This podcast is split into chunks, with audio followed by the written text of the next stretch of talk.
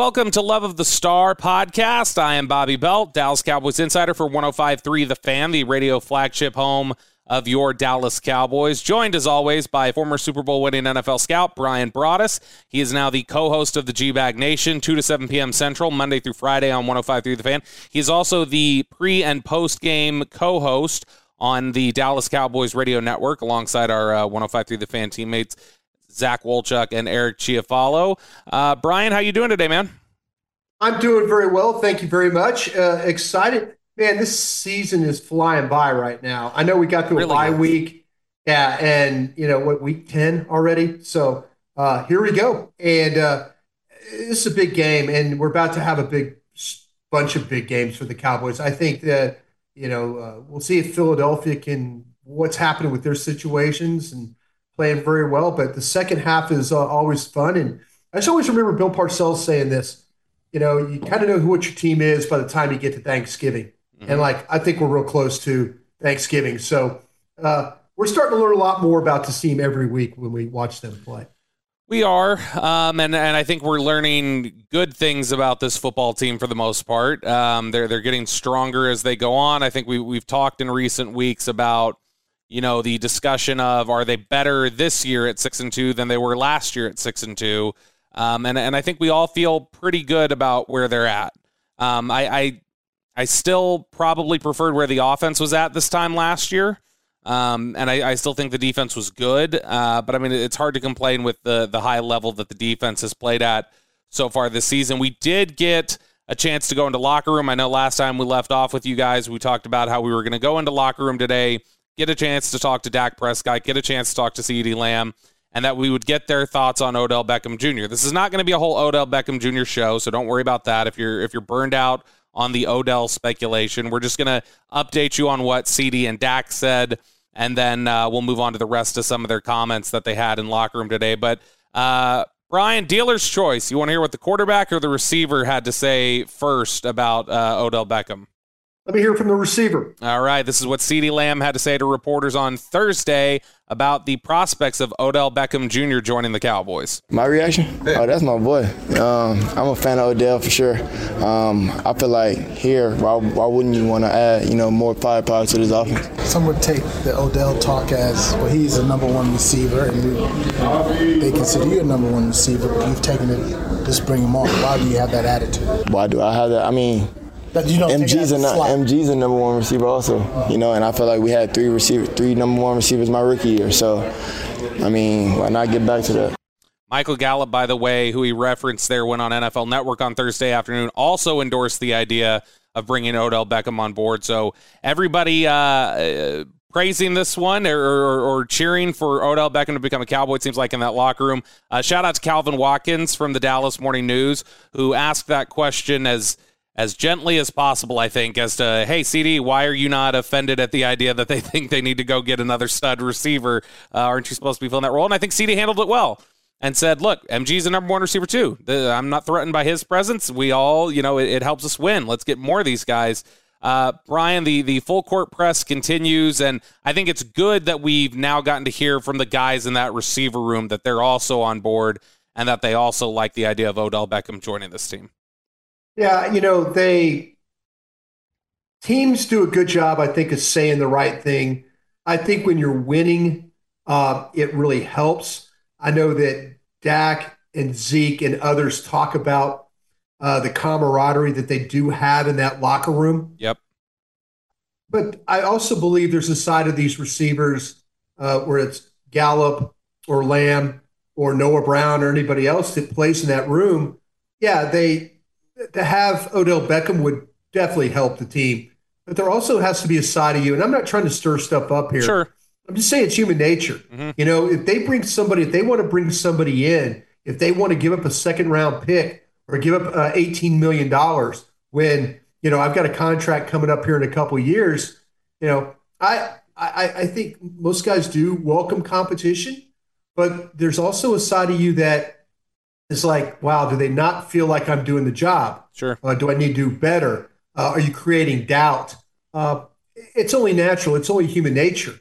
You know, I mean, listen, uh, my guy Chris Ballard at the Colts, he doesn't need to be told how to hire a coach, but look who they have as a coach. You know, right. there's there was a little bit of say the right thing up there at that press conference for the Colts the other day, but he also deep down inside when he went back to his uh, his office and closed the door and sat there for a minute, he thought, "Wow, I have yet to deliver a quarterback. I've yet to deliver a head coach. Uh, we've lost coaches. I haven't replaced those guys. You know, that's the kind of thing, the doubt that kind of creeps into your mind that you know you could, as we like to say in the G Bag Nation, walk out crotch first.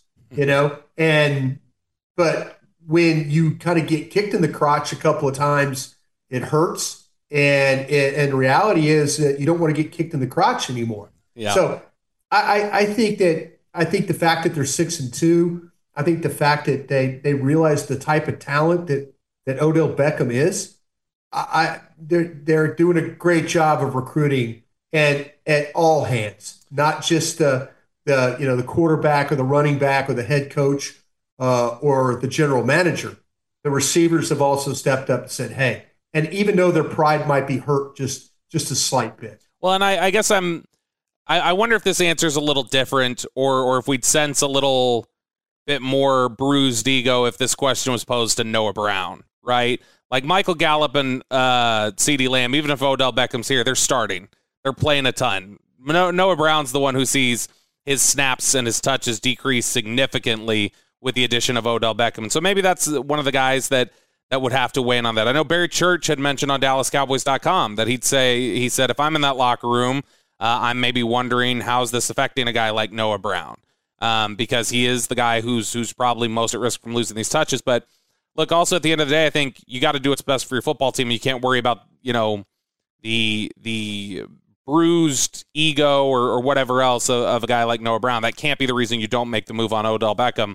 A uh, couple more cuts from CeeDee Lamb here uh, since we started with Lamb. CeeDee Lamb on the wide receiver corps and its growth that occurred during Dak Prescott's absence after week one. Felt like we definitely had a, a bigger role. We for sure had to step up, and I feel like mentally it uh, did us all a favor. Honestly, uh, not having Dak, I feel like everyone else, you know, on the team felt like we had to step up. So just adding him back in the fold with the mentality that, that we already have, I feel like that's just the result that you're going to get. I haven't heard this point brought up much, actually. And it was kind of interesting when I heard him talk about it there, Bryan. Do you think there is some silver lining almost that the receiving corps had to find themselves and, and had to, to play like a group without Dak Prescott, like, like almost level up their play out of necessity? And then, you know, uh, then it, it creates an easier scenario when Dak Prescott gets back. I mean, obviously, you would have preferred to have Dak the whole season, but it was kind of an interesting discussion there that I hadn't really thought about yet. That the receiving corps may have, have tapped into something or, or a work ethic or a camaraderie that they may not have had normally if Dak Prescott was in there the whole time. Yeah, I think there's some to that. I also feel like that in you were quick to notice this last spring when they brought in a new wide receivers coach. Mm-hmm. That the dynamic of the room needed to change. Yeah. There needed to be more juice. There needed to be more uh, to their game. And I think we're seeing that. You know, uh, yeah, those guys. I thought, like I said, Noah Brown, uh, you know, did a, a really nice job this summer. Yeah. Uh, and they, they, you know, he shows up the Cincinnati game. We keep talking about that.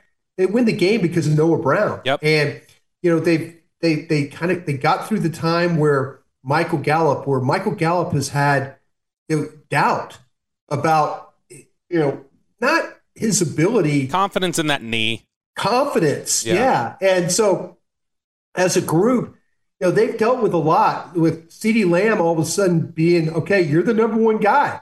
Here we go. You know, and I, I think that each one of these receivers have had to deal with something on their own. And, you know, and hopefully the second half, you know, whether they add Odell Beckham or not, I, I honestly believe what's going to happen is that if they get Odell Beckham, they're going to slow play James Washington being active. I, I don't see that as being something that's going to be pushed for. Sure, I'd see that maybe as a guy because then you ha- then you have to make roster decisions. Yeah, and then it's like let's wait, let's wait, let's wait. But if they don't get Beckham, then you're going to see that clock start for James Washington, and he'll probably be ready to go. And it, it probably won't be three weeks. You know, so the the fact do you do you find it interesting? I'm curious.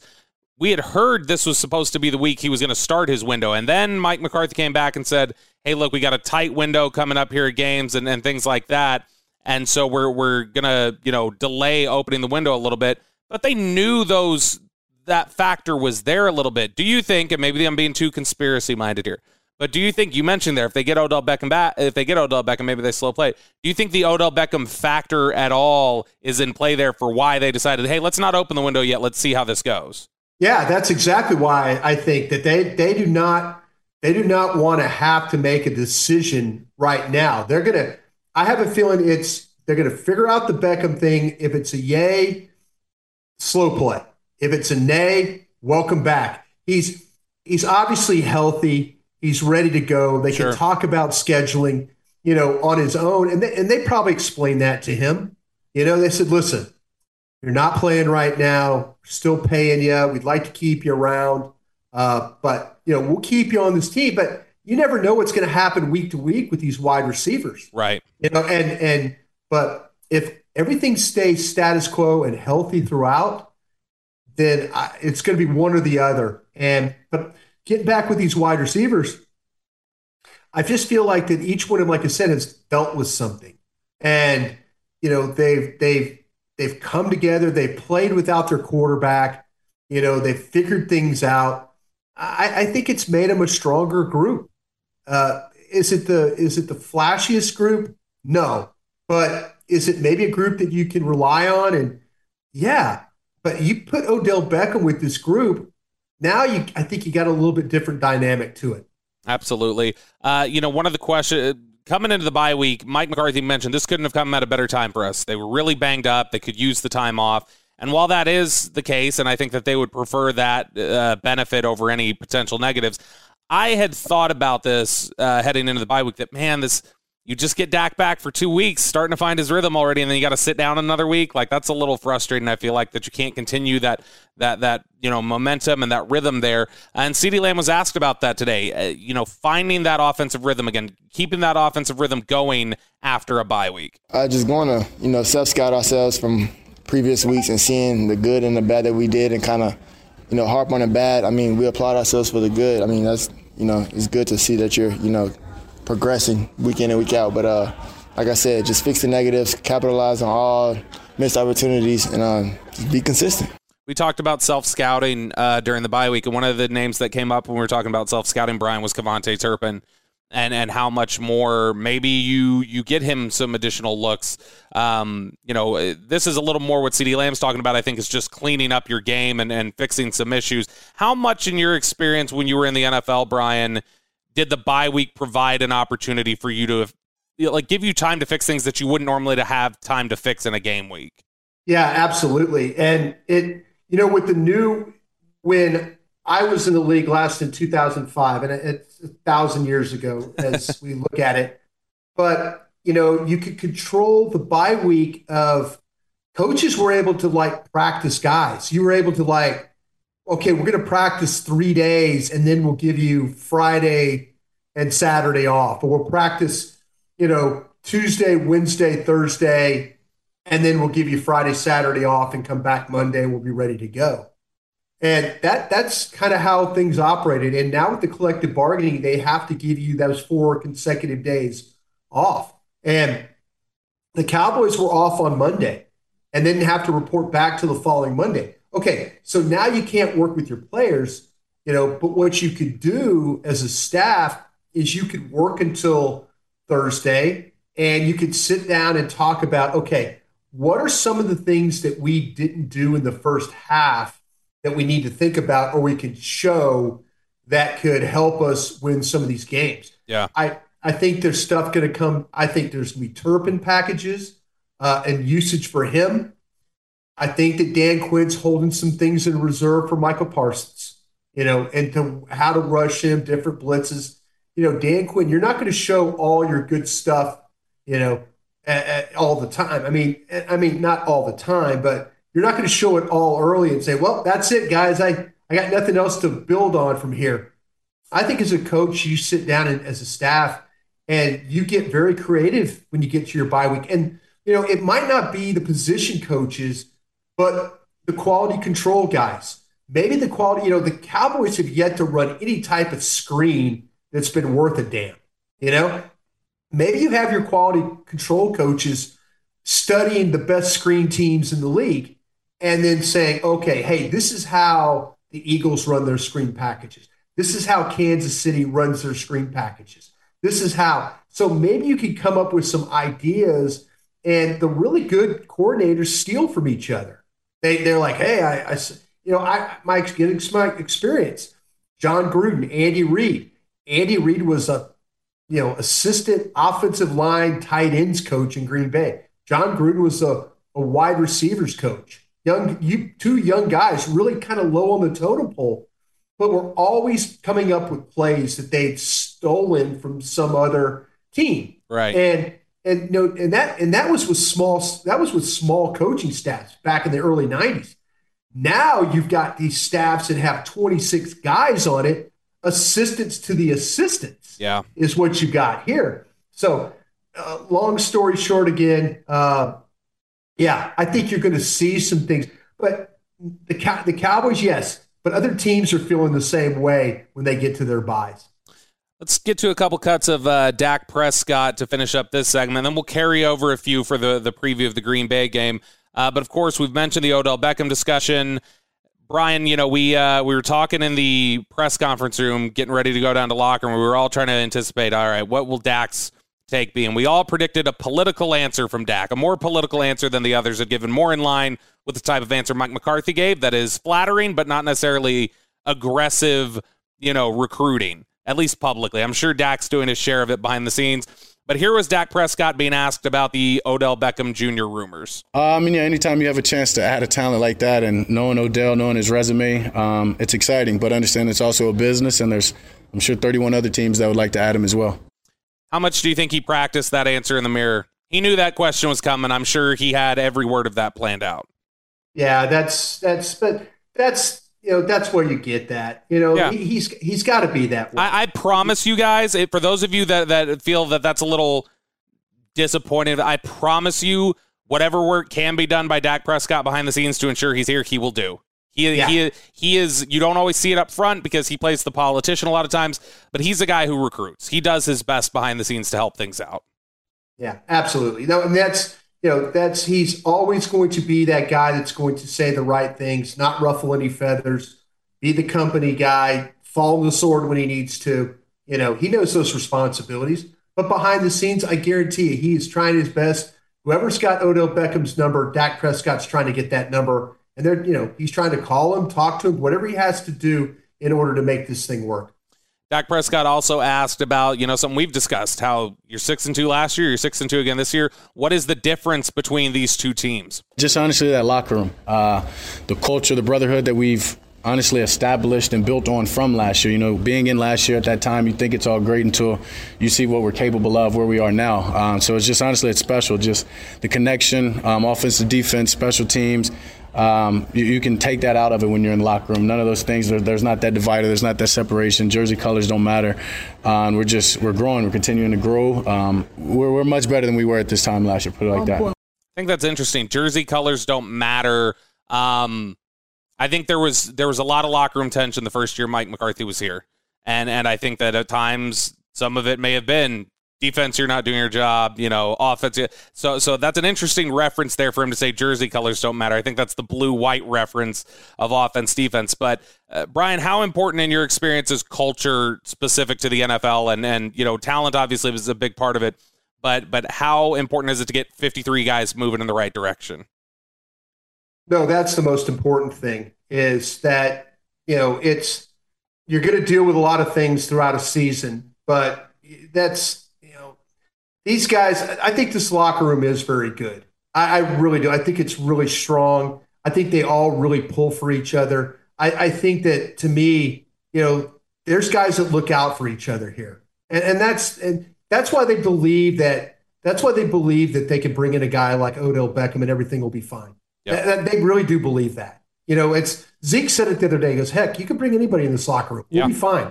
You know, they're not worried about division or chemistry chemistry problems or anything like that. they are they are they legitimately believe that add anybody to this room and we'll be just fine. You are listening to the Love of the Star podcast. The Love of the Star is an Audacy podcast. You can find it on the Audacy app or wherever you get your podcasts.